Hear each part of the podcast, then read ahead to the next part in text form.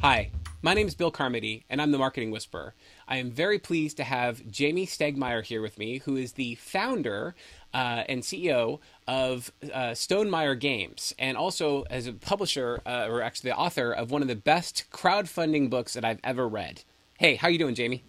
Hey, Bill. Thank you for having me, and thanks for your kind words. I'm, I'm glad you've enjoyed the book. Um, I, let me tell you, I want to just tell everybody that I have read several uh, books on crowdfunding, and this is by far the most interesting as well as most informative. And what I mean specifically by that is, is that it really sort of helps you understand what crowdfunding is and what it is not.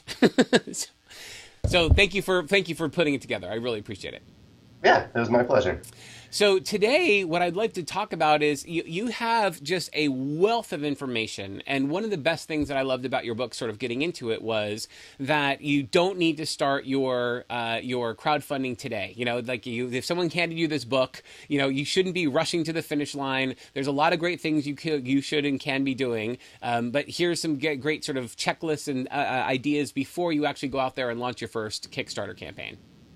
And I think that goes for first time creators and experienced creators. I, am paying attention to, to, a campaign right now where they intended to launch about a month ago and they realized they weren't quite ready and so they just they put it off for a month until they were ready. And now when they launch they have a much higher chance of, of succeeding. Well, and, and that's just it. I think what you really did a great job of is really pulling together all of sort of the best cases and worst cases, and you did it in a very storytelling way, which I love. And so, I mean, one of the things that I would love to ch- sort of dig into is, you know, you have sort of these top 10 lists, you know, and sort of thinking about sort of before you ever consider doing a crowdfunding, you know, pro- project, here are 10 things you must do before you actually launch a, a, a project like that. Right. Yeah, there are some key things that I recommend to pretty much any creator. Um, one of them, should I just throw it a few Yeah, please, let's start. Yeah, so so one thing that I, I recommend to anyone who's interested in, in someday being a crowdfunder or creator um, is to actually support and back some other crowdfunding campaigns. And this isn't a philanthropic measure, it's more uh, to get the experience of following these projects and right. learning from these other creators what, what's interesting to you that they've done, what's compelling to you as you get the updates, what's what's keeping you engaged what's versus what's turning you off. And those experiences I found have really added up both for me and for other creators to make to make to kind of increase their chances of success when they finally launch. Have you experienced that? Have you backed a bunch of projects on? on... You know, it's I'm I am brand spanking new to crowdfunding. I have I have followed the industry, you know, but for me, I really didn't have a good, clear, crisp reason of why I would use crowdfunding until I've read your book. And honestly, now I have all my I, my my head's exploding with sort of the, all the possibilities, and that's exactly I'm following your book to the T, and I'm exactly starting with funding and and sort of participating in other people's projects because before I go launch my own, I definitely I agree with you. You got to get in there and understand understand what these communities are all about and why why people fund in the first place. Totally, yeah. And kind of as you said there, you can it's easy to go on Kickstarter or Indiegogo or any of these sites and read over the projects. You can read through past updates, you can read through all the contents. You can learn a lot just from spending some time on the website. Yes. Well, and, and the other thing that I loved is is that in your arc, you know, you uh, with uh, Stonemaier Games, you know, you really sort of talk about how you actually have applied each and every one of your principles to your own business, you know, and and sort of you know really coming up with board games and really cool ideas and sort of really learning from your audience as to what they really want. I mean, to me, that's that's uh, that was a huge benefit, you know, based on the things you've done. Yeah, I kind of that hit me very early on in the process um, after I launched my first board game project, where I, I, it kind of hit me that it wasn't really about me and what I wanted, even though I had a vision for my project, um, but it was more about the, all these strangers around the world who were engaging with my project and what was interesting to them or what they wanted, and that's uh, seeking to to add value to them became of utmost importance to me, and I think that really directed uh, the path of the project and the success of, of that those early projects. So, what else must someone do in order to have a successful uh, crowdfund? I think one of the, the biggest and most important things you can do um, that you almost need to do is you need to have built up um, some sort of uh, crowd in advance. You need yes. to go into the project already having um, exposed your project your, your, or your product, your idea to the world, and to have people to give people a, way, a centralized way to follow you, whether it's a a blog or a podcast or a Facebook page, you know, all these different ways that people can follow you and get enthusiastic about the thing that you're creating. Because one of the biggest ways to fail on Kickstarter is the opposite of that, where you show up, you launch a project project where no one really knows about it at all. and all of a sudden you expect for people to just show up and find it. Well, or worse, you start spamming everybody, and you're like, "Hey, promote my my crowdfund. It's up and it's live." And you're like, "I'm sorry, who are you, and what is this all about, and why should I care?" You know? Right. We we've all seen those Facebook posts or those Twitter posts of people saying, "Hey, you you should back me. You should support me," and that's the first time you've ever heard of it. Um, yeah, that that that's that's a way to fail. well, and and I love I love in your book what you talk about specifically is this idea of adding massive value from the blog community. And so so you start with backing other people's projects, then you sort of create your own blog, talking about what you're super passionate about, and people get to know you. And it's that point where you've already added massive value before you ever ask or even start a Kickstarter campaign or any type of crowdfund. You know, and I love that you've sort of you've demonstrated that you're fully committed to your your your vision, your passion, and what you're all about. Yeah, that's. I think that's one of the best ways that you can gear up for a project um, to start to build up that following, to show that you're you're adding value to other people, and to learn how to interact with people online. Um, you know, in the comment sections, because there. Hopefully, if you have an active project, you're gonna have a lot of comments from people who have questions about your project, um, who who may doubt what you're doing, they or they may be really enthusiastic about what you're doing, and managing and moderating all that um, is a skill that that um, many of us have just because we've been online for so long. But um, we, you know, when you're on Facebook just representing yourself, that's a lot different than when yes. you're representing a product or something that you're trying to create. Well, you know, and the other and the other part of that too is is that I think people originally, I mean, back in, in the early days of crowdfunding, people saw this as sort of the alternative to the bank. You know, I'm going to go out there and just basically raise a bunch of money. And sort of there was this cross between banking and sort of investor community, right? You know, in this sort of this weird hybrid place. But now I look at this as a way for entrepreneurs to save so much money and time by validating their assumptions. I mean, you think you got the greatest idea in the world, and of course, you talk to your mom and she thinks it's awesome. Go, go, go, you know? But until you actually take it out to the real world and say, hey, does anyone like this idea? Is this something you guys would actually put dollars behind? There's a big difference between saying, you got a great idea, son, you should go for it, and another thing to say, I'll back you at even a dollar. You know what I mean? Like your idea has at least enough merit that I'll give you a buck. Yeah, the idea of gauging demand for what you're creating is, I, I believe, a huge part of what crowdfunding is. Um, whether it's just gauging demand, if there's enough demand to make any of it, um, whether it's enough to make a minimum print run, if you're if you're producing something on scale, and if you do reach that funding goal where with that minimum print run, if demand is way higher than you originally thought. And that way you're not just making 100 copies of something that 2,000 people want. Right. Crowdfunding can help you determine that demand up front and therefore you can sort of uh, act accordingly. I mean, there's I think one of the one of the other great things about sort of the ideas of stretch goals is that you already say, look, let's plan for all three uh, scenarios. Let's plan for if nobody wants our product. Okay, so there's the how do we wrap that up quickly and sort of you know go back to the drawing board. Let's plan if we hit success and basically the the, the, the project funds. Great. Let's plan for this is three or four times more successful than we ever anticipated. What would that look like? What more value could we provide to the audience? And to me, you're obsessed with that value and I love it because basically you're not focusing in on, well, how can I put more money in my pocket, which I think a lot of people might misconstrue in crowdfunding. It's no, no, how do I take the additional interest in my project and make the actual product that much more valuable? You know, that's great. Yeah, and I love that idea. Um, the the flips, almost the dangerous side of that um, that can happen sometimes is some of the projects that wildly succeed, they, they wildly overfund, and they have they start adding in all these stretch goals. They're engaging yeah. backers, they're getting ideas from backers, and they start throwing in more and more stuff. And then suddenly they realize they haven't budgeted for any of that stuff. Right. And that's where big projects can end up failing.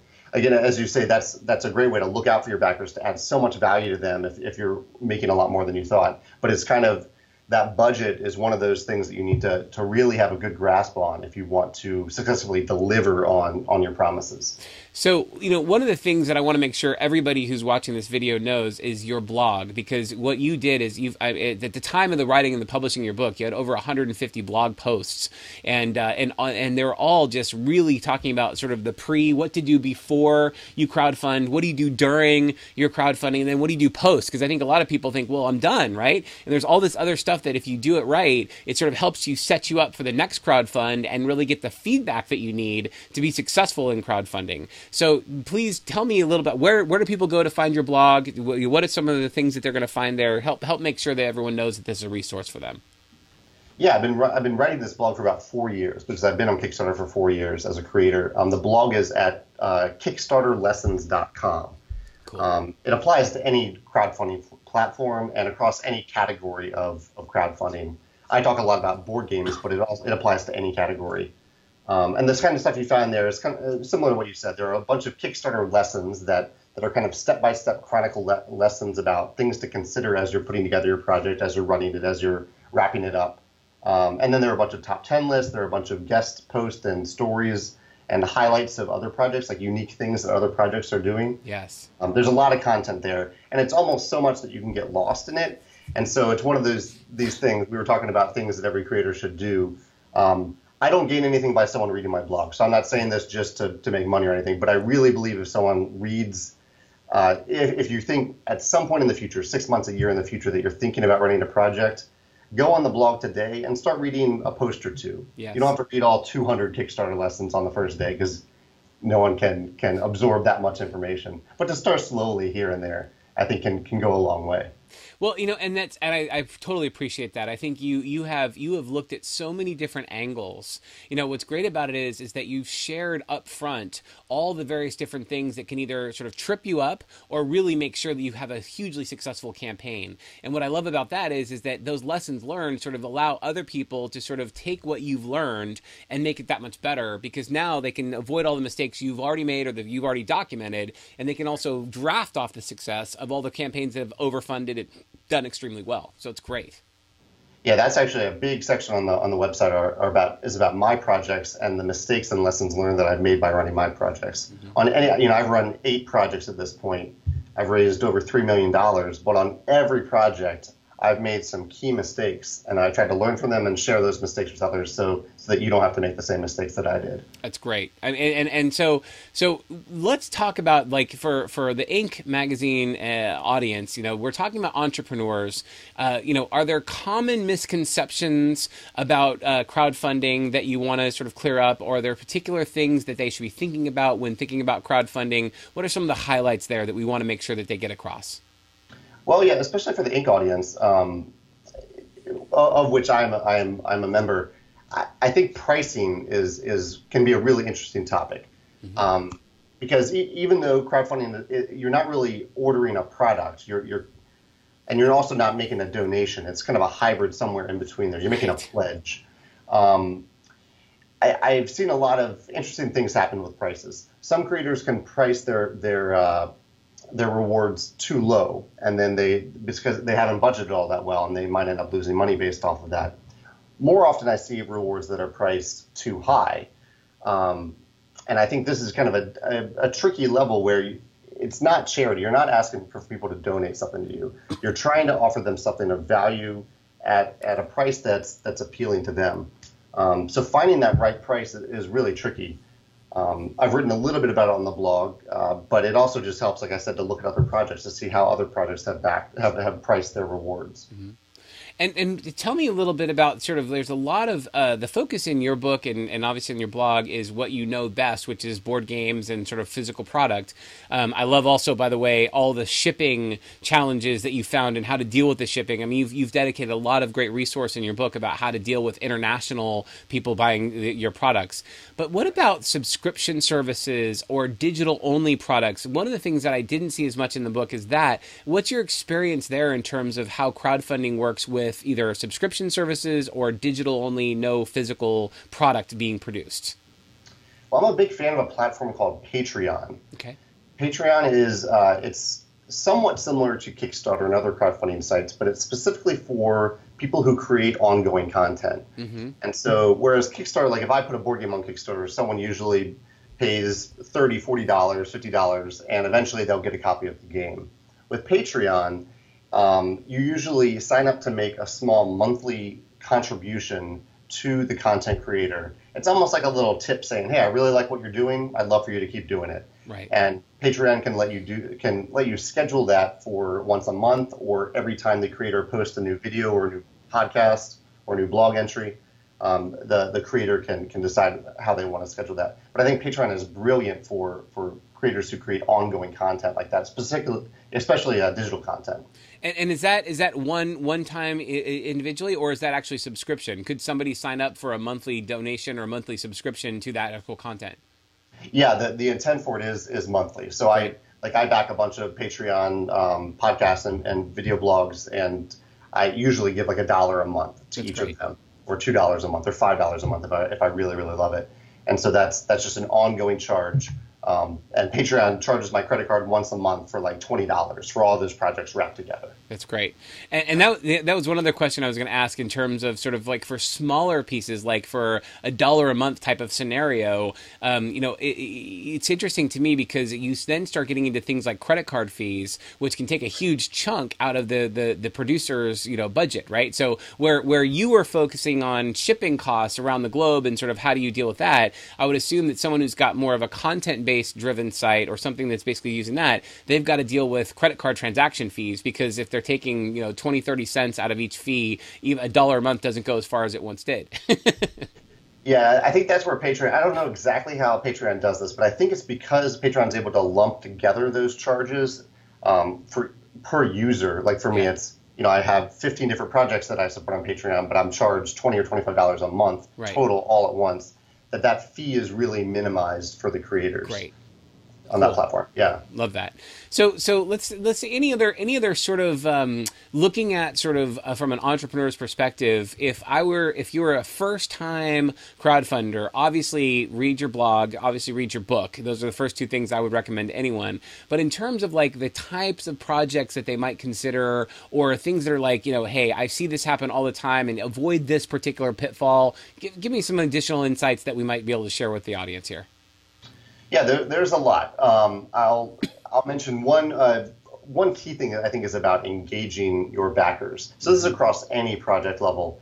Uh, if if you're purely going into it just to make a lot of money or try uh, with the hope of making a lot of money, um, I, I think maybe you might be missing the point a little bit of the of crowdfunding, which is the ability to engage to, to know specifically who all of your customers are, who all of your supporters Great. are.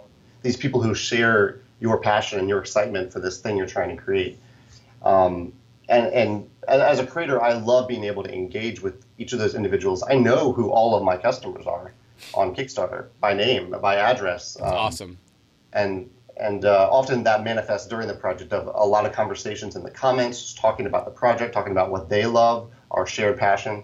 Um, and so I guess the overall thing is is that it's a big time commitment if you want to engage on that level. Mm-hmm. Uh, when I've run my campaigns, it's a full time job for a, a, month leading up to the project, the month of the project, and the month after the project. You know, it's, it's at least 40 hours a week just focused on on the Kickstarter campaign. Um, so and, that's yeah, one way to do it. I don't think everyone has to do it that way, but I've found success doing it that way. Sure. And yet, one of the chapters in your book, which I really appreciate, is don't quit your day job until you quit your day job, right? Which is basically that you have to do all this stuff. If you're trying to, if you have sort of a day job that you like and you enjoy and you're sort of going down that path, you know, you yeah. want to also make sure that you're doing this, whether it's nights and weekends or specific hours or you're sort of taking days off or using vacation days. You want to be strategic about how you are launching your crowdfunding campaign so that you don't put your current current job in jeopardy, but you also don't ignore or neglect your uh, your crowdfunding program. Yeah, a big part of it is time management. Um, another part of it is uh, not being uh, overwhelmed by the money. Uh, for example, when I funded my second board game project, it, ra- it was Euphoria. It raised over three hundred thousand dollars, which is a lot of money. That was way more than my current salary at the time. Yeah. But that money wasn't going to my salary. Right. That money was going to making a bunch of board games and shipping them around the world. And so I think sometimes you hear creators who uh, they, they successfully fund and they say, and the next day I quit my job. You know, I had this beautiful, successful project, so I quit my job. And that is not the day to quit your job because you haven't delivered anything yet. Right. The day to quit your job is after you deliver and you still have a lot of money in the bank if, right. if you're lucky enough to do that. And, and so, you got people coming back to you saying, "When's the next one? Show me the next one. How, how many more are you going to do of these things? We love it. Keep going." Right. Exactly. Yeah. So a lot of those funds might go into the next project or the next product. Yeah That's awesome. Well, Jamey, I want to thank you. Uh, the book is um, a crowdfunder strategy guide. It is by far the best one out there that I've read on on crowdfunding, and and by I think it's you've just been very very generous with your time, with your knowledge, with your insights. Highly recommend that you you know if this is something you're interested in, if you love uh, crowdfunding, then go pick up Jamey's book, and and you'll be blown away with just how the wealth of information that Jamey's documented on your behalf. Well, thank you, Bill. I appreciate that. Have a wonderful day. Thank you so much. You too. Take care.